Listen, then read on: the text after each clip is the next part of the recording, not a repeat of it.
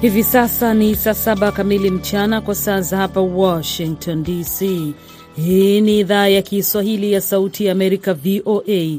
Hizi ni habari za dunia zinasoma kwako nami Mkamiti Kibayasi. Wanajeshi wa mwisho wa Ufaransa waliopelekwa Jamhuri ya Afrika ya Kati CAR waliondoka leo Alhamis, hatua ambayo ilichochewa na uhusiano wa karibu wa nchi hiyo na Russia. Mwandishi wa shirika la habari la AFP alishuhudia wanajeshi 47 kutoka kitengo cha msaada wa vifaa waliondoka uwanja wa ndege wa Bangui wakiwa ndani ya ndege C130 na kuwa wa mwisho kati ya kikosi cha watu 130 cha Ufaransa kuondoka katika nchi hiyo yenye matatizo. Raia wa Tunisia wanapiga kura Jumamosi kuchagua bunge ambalo kwa kiasi kikubwa limepokonywa madaraka yake chini ya mfumo wa urais uliowekwa na mkuu wa nchi Kais Saied baada ya kunyakua madaraka mwaka jana. Zaidi ya mwongo mmoja tangu mapinduzi maarufu nchini Tunisia yaliyomwondoa madarakani dikteta Zine El Abidine Ben Ali, vyama vya upinzani vimehimiza kususia uchaguzi huo ambao wanasema ni sehemu ya mapinduzi dhidi ya demokrasia pekee iliyojitokeza kutokana na vuguvugu la mapinduzi ya Kiarabu mwaka 2011.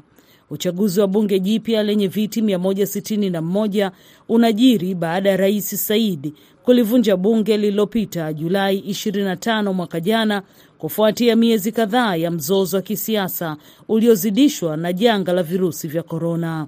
Baadaye alivunja bunge ambalo kwa muda mrefu lilikuwa limetawaliwa na mpinzani wake wa chama cha Ennahda kilichoongozwa na Waislamu.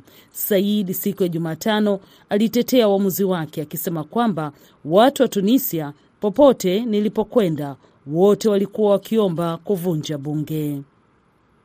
Unaendelea kusikiliza habari za dunia kutoka idhaa ya Kiswahili ya Sauti ya Amerika, VOA, inayotangaza kutoka hapa Washington DC.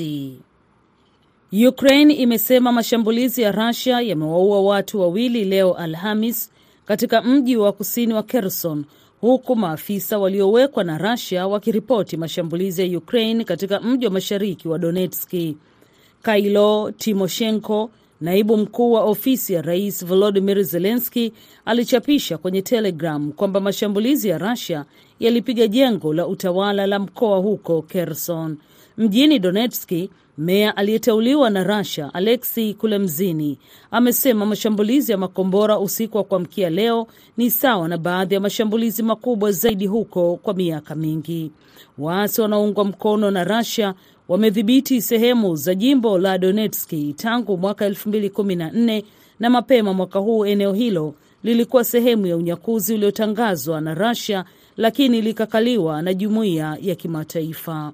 Mjini Geneva, kamishna mkuu wa haki za binadamu wa Umoja wa Mataifa Volker Turk aliuambia mkutano wa Baraza la Haki za Binadamu kwamba vita vya Russia dhidi ya Ukraine vinaendelea kukumbwa na ukiukaji mkubwa wa sheria za kimataifa za haki za binadamu. Peru imetangaza hali ya dharura ya siku thelathini nchi nzima siku ya Jumatano kujibu maandamano yaliyochochewa na kuondolewa madarakani kwa rais Pedro Castillo. Tamko hilo linatoa wito kwa jeshi kuunga mkono polisi katika kudumisha utulivu. Pia inasitisha haki za uhuru wa kutembea na kukusanyika pamoja na ulinzi dhidi ya kupekua nyumba za watu. Waandamanaji wameandamana kupinga kuondolewa madarakani kwa Castillo hapo Disemba 7. Wabunge walimshitaki kumwondoa madarakani baada ya kujaribu kulivunja bunge la Peru. Wakati mwingine maandamano ambayo mara nyingine yaligeuka kuwa ya ghasia yamesababisha vifo vya watu wasiopungua wanane. Waziri wa ulinzi Alberto Otarola Penaranda alisema Jumatano vitendo vya uharibifu na vurugu vinahitaji majibu ya nguvu na mamlaka kutoka serikalini. Mwisho wa habari za dunia kutoka hapa Washington. Msomaji wako nilikuwa mimi Mkamiti Kibayasi.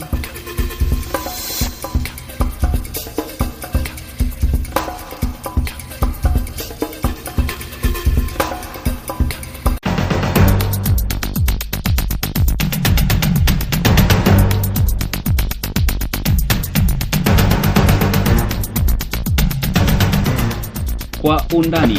Sehemu ya kwanza tunaangazia makuu yaliyojadiliwa katika kongamano la viongozi wa Afrika hapa Marekani. Sehemu ya pili, mwandishi wetu wa Nairobi Jason Nyakundi ameangazia namna mataifa ya Afrika yanaweza kunufaika zaidi na ushirikiano kati ya Afrika na Marekani. Mimi naitwa Kenneth Bwire nikiwa hapa Washington DC. Karibu.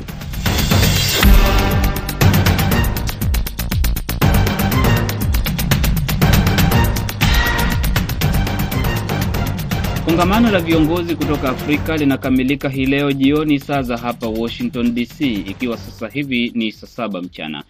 Mengi yamejadiliwa katika kongamano hili la siku tatu, yote kwa masilahi ya Afrika na Marekani.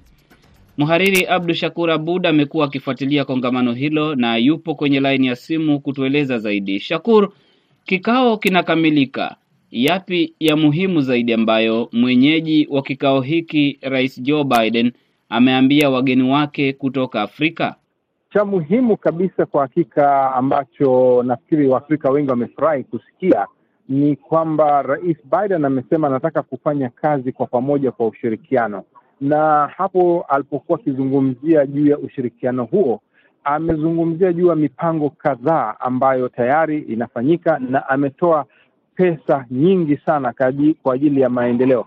Moja kati ya fedha nyingi ambazo zitatolewa ni nusu bilioni ya dola kwa ajili ya miundo mbinu, hasa kukarabati barabara na kujenga barabara mpya kuelekea katika bandari na kuelekea ndani ya nchi, kuelekea katika mashamba. Kwa hivyo hilo ni jambo muhimu sana, na Waafrika wengi wamefurahia. Vile vile kuna ile baraza la MCC ambao hushirikiana na mataifa baada ya kupita kiwango fulani cha demokrasia wametangaza mradi mpya wa dola bilioni moja nukta mbili na amesema kwamba ataongeza kufikia dola bilioni mbili nukta tano kwa ajili ya miradi mbalimbali mbali ya demokrasia, maendeleo na kadhalika. Lakini vile vile amesema anatoa pesa chungu nzima kwa nishati mbadala barani Afrika. Hasa anataka kusaidia kutoa vituo au vinu kumi na mbili vinavyotoa umeme kule Afrika Kusini ambavyo vinatumia makaa ya mawe. Kwa hivyo anataka kuleta teknolojia mpya.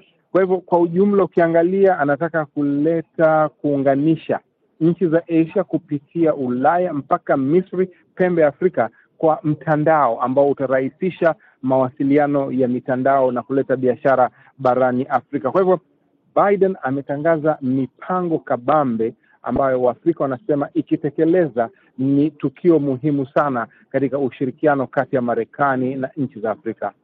Kando na msaada huu ambao mara nyingi Waafrika wamekuwa wanasema kwamba unakuja na masharti, kwamba Marekani inawawekea masharti ikilinganishwa na washindani wengine wa Marekani kama China na Russia ambao wanaleta bila kuweka masharti yoyote. Kwa namna yote imeonekana ishara zozote kama Marekani inabadili msimamo wake wa kutoa msaada kwa masharti ya demokrasia na haki za kibinadamu? Kwa hakika mtu anaweza kusema uh, hakuna ishara ya moja kwa moja, lakini kwenye mkutano huu wanazungumzia sana utawala bora, demokrasia. Na Biden alipokuwa akizungumza amesema kwamba misingi ya maendeleo kwa ajili ya Afrika ni utawala bora, kupambana na ulaji rushwa na kuwawezesha hasa kina mama na vijana. Kwa hivyo unakuta kwamba namna wanavyozungumza huwezi kusema wamebadilisha, lakini wamelegeza msimamo, kutolazimisha masharti ya demokrasia, lakini wanataka utawala bora, wanataka uhuru katika nchi hizo.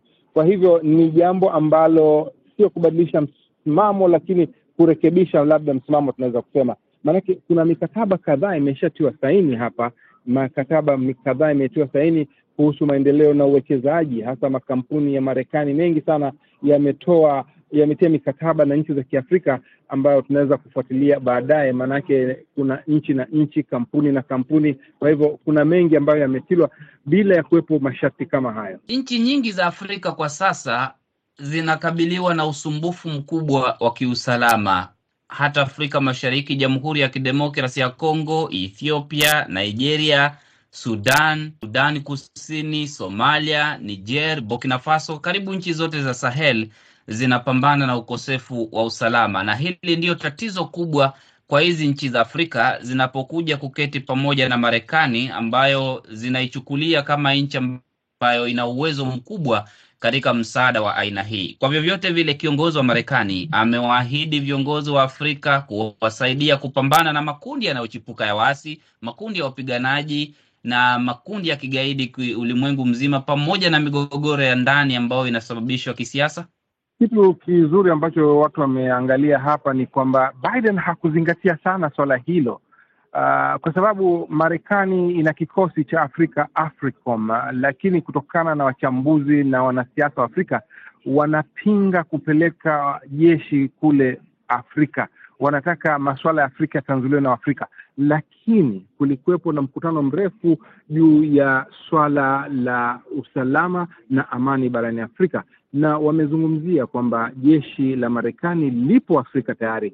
Ka jeshi la Marekani lina kambi kubwa ya kijeshi kule Jibuti ambalo linashughulikia masuala ya ugaidi na kuimarisha uwezo wa majeshi ya Afrika na Mashariki ya Kati. Kwa hivyo ni suala ambalo ni tete kidogo, lakini wamezungumzia sana swala hilo hapa wajumbe na marais na wahusika katika suala hilo. Waziri wa sheria wa, waziri wa ulinzi wa Marekani Lloyd Austin alizungumzia suala hilo siku ya Jumanne na akasisitiza kwamba sisi tuko hapa kusikiliza kile ambacho ni muhimu kwenu nyinyi, kile ambacho nyinyi viongozi wa Afrika mnahitaji kupata kuweza kuhakikisha kwamba mna usalama na amani. Kwa hivyo wamebadilisha msimamo kidogo kusema kwamba tunapeleka jeshi tu kusaidia, lakini wanataka Waafrika wenyewe watangulize kile wanachotaka, na viongozi wa Afrika wanataka wawezeshwe kiusalama, wawezeshwe kijeshi, wawezeshwe katika masuala ya ujasusi na wapatiwe vifaa ili waweze kujitegemea wenyewe. Kwa hivyo Marekani imechukua msimamo wa kuwasikiliza katika suala hili na imesema kwamba itajaribu kusaidia katika migogoro uliozitaja, ukichukulia pembe mwa Afrika, ukichukulia uh, kanda zima la maziwa makuu, nchi za Sahel ambapo kuna changamoto kubwa sana, inachukua tahadhari. Maanake Marekani imeangalia vipi Waafrika wa Afrika Magharibi walivyokasirishwa, hasa ukiangalia Mali, Burkina Faso kutaka Ufaransa kuondoa wanajeshi wake. Kwa hivyo Marekani imeangalia kwa karibu sana na kuona ikiwa tutachukua hatua bila kuwasiliana na wananchi na serikali itakuwa ni bure kwenda huko. Kwa hivyo suala hilo limezungumziwa na limeangaliwa kwa mapana na marefu. Afrika imejinadi kwa kiasi gani kwa Marekani? Kwa mfano, tumemsikiliza rais wa Kenya Dr. William Ruto akisema kwamba Kenya kwa mfano na nchi zingine zimeweka mifumo thabiti ya kifedha ambayo inawe, inaheshimu uwekezaji, mifumo ambayo inaweza vutia wawekezaji katika sekta binafsi na kue, kuingia katika makubaliano ya kibiashara kama soko huru la bara la Afrika, Free Continental Trade Area, pamoja na Afrika yenyewe kuwa ni soko kubwa kivyake. Ina watu ambao wana kisomo cha kutosha, wamesoma, watu ambao ni wachapakazi wenye bidii, idadi kubwa zaidi ya asilimia sitini na tano ambao ni vijana na ambao wana uwezo wa kubuni vitu ambavyo vinawaendeleza. Afrika kwa jumla, kando na Ruto na viongozi wengine, wamejinadi vipi mbele ya Marekani kwa meza ya mazungumzo kwamba njooni, tupo tayari kushirikiana na nyinyi, wala wala sio tu kuwasubiri mtufanyie kama Ruto alivyosema. Viongozi wengine wamesema mambo hayo hayo, amesema Afrika sisi tuna watu ambao wenye uwezo, wana ustadi, lakini hata hivyo wanataka wapatiwe ujuzi zaidi, wapatiwe uwezo. Kwa hivyo Ruto kama alivyosema ni kwamba anataka Marekani isaidie kuchangisha fedha kwenda kusaidia nchi za Afrika katika kuwawezesha vijana na wanawake, jambo ambalo Biden amelitaja hapa. Kuna mpango ambapo vijana na hasa wanawake watapatiwa fedha. Kuna amezungumzia kama dola milioni kumi zimepatikana kwa ajili ya wanawake vijijini kuweza kupata mbolea na kadhalika. Nchi kama Senegal imesema kwamba iko tayari inazungumza na makampuni kama Microsoft na Facebook kuwawezesha vijana wao kuwa wabunifu zaidi. Katika nchi nyingi hapa kulikuwa na mazungumzo, hasa mashirika ya teknohama na teknolojia yalikuwa yanazungumzia suala hilo, na nchi za Afrika zimesema kwamba sisi tuna ujuzi, tuna watu waliosoma, lakini tunahitaji mtaji, tunahitaji fedha kuweza kuunda mbinu ambazo zitawawezesha na kuwapatia nafasi vijana hao wawe wabunifu zaidi na waweze kuingia katika soko la kimataifa. Ndio maana Marekani vile vile imenaadi kwamba inataka Afrika iwe na mwakilishi katika kundi la mataifa tajiri G20 kwa suala hilo hilo kukusanya fedha na Afrika iwe inasikika na inaweza kutoa maoni yake katika majadiliano ya viongozi kama hao wakuu wenye fedha nyingi. Kwa hivyo nchi za Kiafrika wanasema wao wako tayari, lakini wanahitaji msaada wa kifedha zaidi na ujuzi, kupata ujuzi wa kuendelea mbele. Marekani imekuwa katika nafasi ya mbele kabisa kusukuma mkataba wa Paris wa mabadiliko ya hali ya hewa na hata Rais Biden ameshiriki pakubwa katika mikutano ya mabadiliko ya hali ya hewa hivi karibuni ikiwa Misri. Afrika imekuwa katika nafasi ya tuseme kunung'unika, kutoa sababu kwamba ndiyo mwathirika mkubwa wa mabadiliko ya hali ya hewa ambao wanachangiwa na nchi zilizoendelea kama Marekani. Hili swala limeletwa mezani pia. Swala la mabadiliko ya hali ya hewa ni miongoni mwa masuala muhimu yaliyozungumziwa. Rais Biden amesema kwamba wameweka fedha fulani kusaidia nchi za Afrika kukabiliana na athari hizo. Mfano, ya siku ya Jumanne waziri wa mambo ya nje uh, Antony Blinken alipokutana na rais wa DRC kufuatia mafuriko yaliyotokea Kinshasa, alizungumzia suala hilo kusema kwamba hii ni ishara kwamba tunahitaji kusaidia au kushirikiana pamoja kukabiliana na athari hizi zinazotokea. Kulikuwa na kikao na mikutano muhimu kuhusiana na suala hilo la mabadiliko ya hali ya hewa, ambapo walizungumzia suala hilo kwa mapana na marefu, njia Marekani inaweza kushiriki, kwamba utakumbuka mkutano wa Misri, nchi za Afrika zilisema au nchi zinazoendelea kwamba nchi tajiri zinabidi kugharimia hasara zinazotokea katika nchi hizi. Kwa hivyo ni moja kati ya masuala yaliyozungumzwa kwa marefu na mapana hapa. Wanapoondoka viongozi wa Afrika wakirudi, kila mmoja akirudi nchini mwake, limemsubiri tatizo kubwa, ukosefu wa chakula na ukame.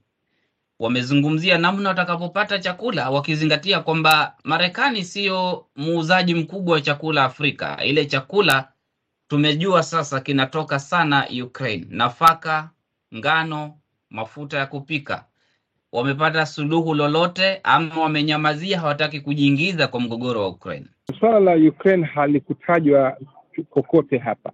Uh, katika vikao nimekwenda kusikia suala la Ukraine. Suala lililokuwepo hapa ni Marekani kusaidia Afrika kuzalisha zaidi katika kilimo, kama alivyosema, amesema fedha za kutoa mbolea, lakini vilevile vile uh, idara ya maendeleo ya kimataifa ya Marekani imeweka kando mipango, imetia saini na nchi kadhaa wa kadhaa kuwezesha kilimo. Suala hilo la njaa limezungumziwa hasa katika fani kwamba siku ya Jumanne Umoja wa Mataifa ulitoa taarifa kueleza hali ya njaa katika pembe mwa Afrika. Kwa hivyo hilo lilikuwa na hilo lilisababisha kuwa na kutoa nafasi kwa viongozi hao kuzungumzia. Kulikuwa na vikao ya mabadiliko hali ya hewa, wamezungumza na wameona na jambo muhimu ni namna ya kukuza kilimo na maji. Biden ametangaza kwamba kuna karibu dola milioni ishirini itatolewa kuweza kuchimba visima na kueneza maji masafi barani Afrika. Kwa hivyo ni moja kati ya mambo ambayo yalizungumzwa na mipango inafanyika.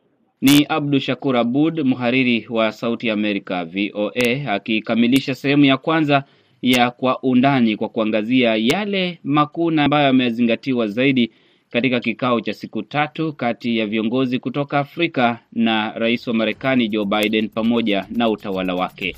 Nakamilisha sehemu ya kwanza ya Kwa Undani. Mapumziko mafupi na rejea na sehemu ya pili. Hii ni Sauti Amerika.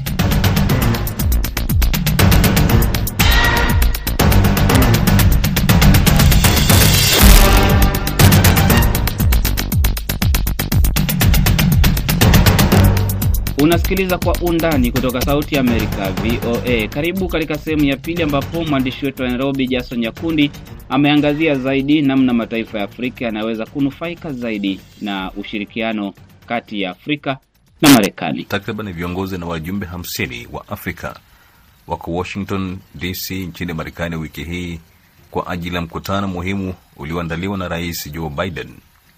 Ni hatua na juhudi kubwa ya kuweka upya na kuboresha uhusiano wa Marekani na nchi za Afrika ambazo uhusiano wake na China na Urusi unazidi kuongezeka.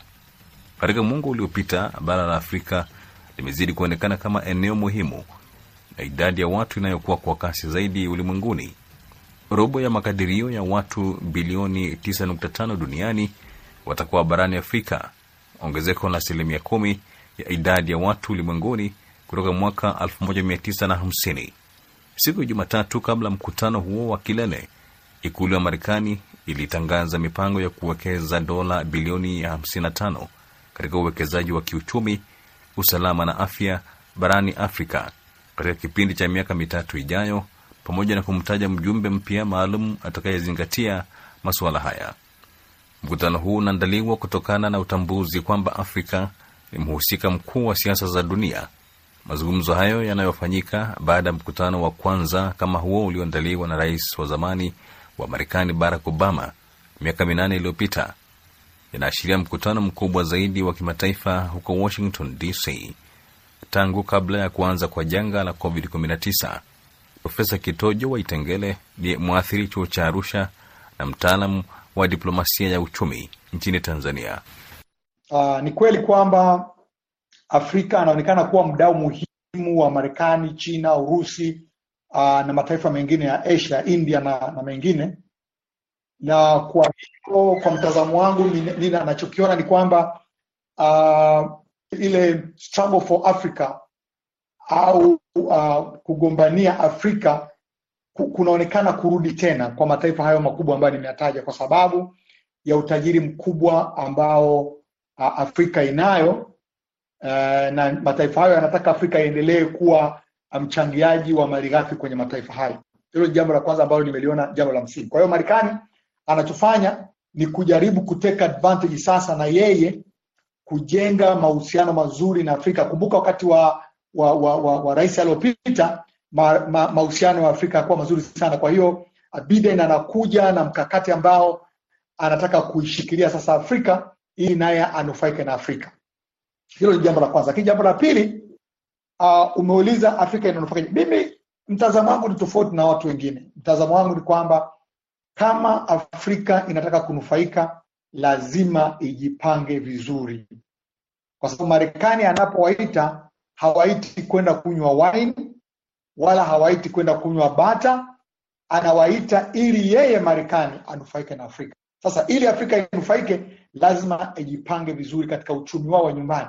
Unakwenda kufanya biashara gani na Marekani? Una nini cha kumuuzia Marekani? Unamtaka Marekani aje awekeze? Je, mikataba ya uwekezaji mmejipangaje, ili Marekani anapokuja anakuja na alicho nacho na sisi tuna chetu, tunakaa mezani, win-win situation, sisi tunanufaika na yeye ananufaika. Hilo jambo Afrika halipo. Sisi kama Waafrika tumebakia kulaumu, kulaumu, kulaumu, lakini tunasahau kwamba sisi kama Afrika tunaweza tukafanya nini? Na mimi naamini kama nilivyokuambia, cha kufanya kipo, lazima tujipange uchumi wetu wa nyumbani. Kwa mfano, unaongelea biashara, tuseme unaongelea biashara kwenye mkataba wa Goa, sisi tunauzia nini Marekani eh? tunatofautiana tuna sana. Kwa mfano katika sisi nchi za Afrika, Afrika Mashariki, Kenya inaonekana kunufaika kwa sababu yenyewe ina, viwanda, kwa hiyo inauzia Marekani bidhaa zilizoongezewa thamani. Hiyo kwangu ndio biashara, lakini biashara tunaofanya sisi wengine ya kuwauzia malighafi, mimi I don't count that as biashara. Mimi na count hiyo kama ni aina fulani ya ukoloni, kama wakoloni alivyokuja kwetu kuchukua rasilimali, kuchukua mali ghafi zetu, ndicho tunachotaka kukiendeleza. Kwa hiyo nachosema ni kwamba Marekani inapotupa nafuu ya kuuza Marekani, bidhaa kuuza Marekani, sisi tuna nini cha kuuza Marekani? Ukiangalia ule mkataba wa Goa ulitengeneza bidhaa za kuuzwa Marekani katika katika uwazi, haziku hazikuainisha ni bidhaa gani zitauzwa na bidhaa gani hazitauzwa, na ndio maana unaona katika ule mkataba tulipotaka kupiga vita mitumba, Marekani walitubana, wakatuambia kwamba mnaingilia biashara huru. Biden ametaka kujenga upya uhusiano wa Washington na nchi nyingine na pia kujihusisha tena na mashirika ya kimataifa kama Umoja wa Mataifa. Baada ya miaka minne ya mtangulizi wake Donald Trump aliyekuwa na mtazamo wa Amerika kwanza kwa sera ya kigeni. Jukumu la Marekani barani Afrika lilipungua wakati huo, na maafisa wa utawala wa Biden wamesisitiza haja ya kuimarisha uhusiano na nchi zenye nia moja barani Afrika. Mkutano huu unakuja wakati China ambayo Marekani inaiona kama mshindani wake mkuu wa kimataifa inaonekana kuishinda Washington katika uwekezaji wake barani Afrika. Urusi pia inajaribu kutafuta uwaji mkono katika bara la Afrika kujibu shinikizo kutoka kwa Marekani na washirika wake kuhusu vita vya Ukraine. Mimi nakubaliana kwanza, kama mchumi siwezi kusimama na kusema kwamba mikopo haifai. Mikopo ni njia ya sisi kujipatia mtaji. Mikopo ni njia ya sisi kutufanya tuweze kupanua uchumi wetu kwa kuanzisha miradi mikubwa. Kama si Tanzania, tuna miradi mikubwa ya SGR, tuna mikao mikubwa ya, ya umeme, tunajenga mabarabara, tunahitaji mikopo. Lakini suala la msingi ni kwamba, je, tunahitaji mikopo kwa kiasi hicho? Je, hakuna mbadala wa mikopo? Je, ni nini? Maana sisi ukiangalia Waafrika wanaangalia upande mmoja tu wa demand side, yani wahitaji, wale wanaohitaji. Ni kweli sisi wahitaji wa mikopo, lakini wanashindwa kuangalia, je, yule supplier wa mikopo, yule anayetoa mikopo, ye ana nia gani? Ana hidden agenda, ndio maana anatupa. Hatupi sisi, hatuna ndugu nao sisi, sio sio sio sio marafiki zetu. Hizo ni lugha za diplomasia zinazotumika, lakini kukweli ule mkopo unatumika kama silaha ya kutunasa. Lakini kabla mikutano ya wiki hii, maafisa wakuu wa utawala wa Biden walipunguza wasiwasi wao juu ya Uchina na Urusi. Badala yake, wamesisitiza umuhimu wa kujumuisha mataifa ya Afrika katika mjadala wa kimataifa. Mnamo Agosti, utawala wa Biden ulitoa hati mpya ya mkakati kwa Afrika kusini mwa jangwa la Sahara, ikisisitiza umuhimu wa eneo hilo na kuahidi kupanua ushirikiano wa ulinzi na mataifa yenye nia moja. Mwezi Novemba, waziri wa mambo ya nje wa Marekani Antony Blinken pia alisema Washington italazimika kufanya mambo tofauti ili kusaidia Afrika na mahitaji yake ya miundombinu.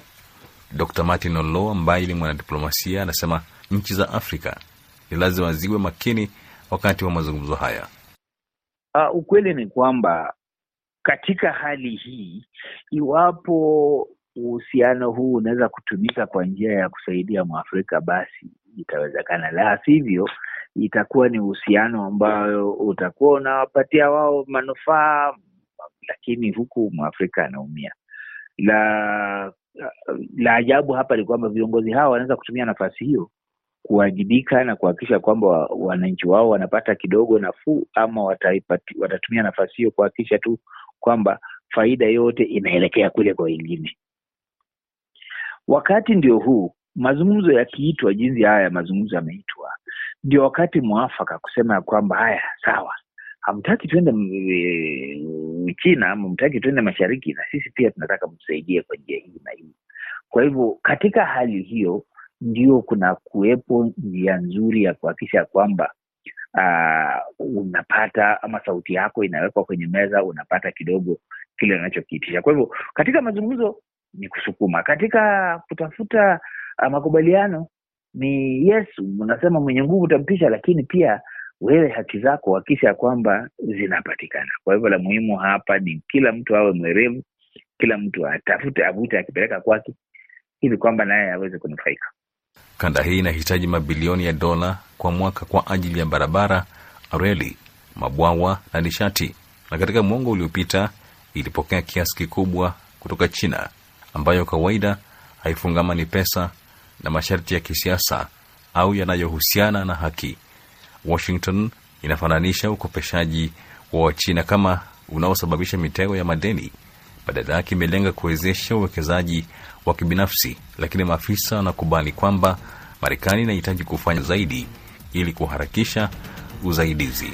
Ripoti ya Jason Nyakundi inakamilisha kwa undani. Kipindi kimesimamiwa na Aida Isa. Jina langu ni Kenneth Bwire. Asante kusikiliza kwa undani kutoka Sauti ya Amerika, VOA.